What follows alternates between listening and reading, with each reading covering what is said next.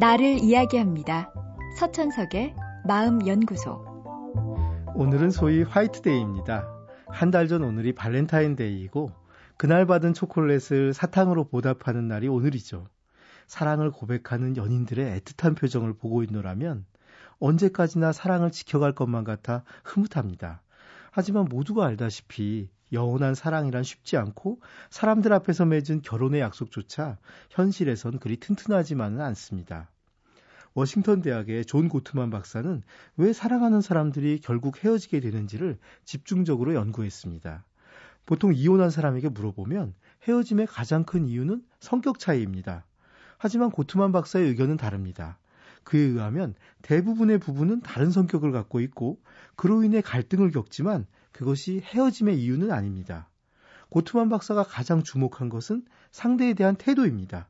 특히 어느 한쪽이 상대를 경멸하거나 냉소적인 태도를 보일 경우 이혼의 가능성은 매우 높았습니다.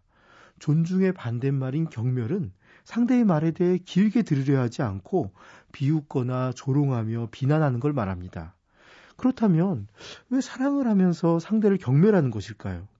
그 이유는 경멸하는 사람은 자신이 경멸하고 있다는 걸 모르고 있기 때문입니다.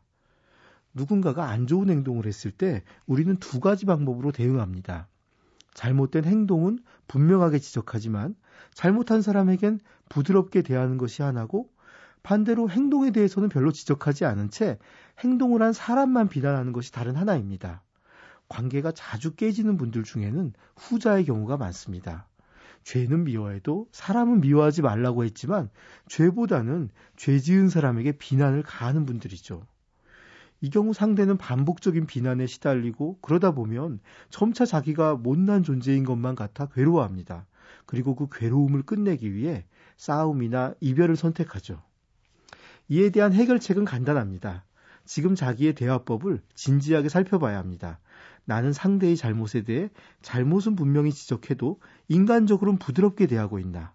아니면 잘못을 저지른 상대가 미워서 비난과 원망을 집중하고 있나?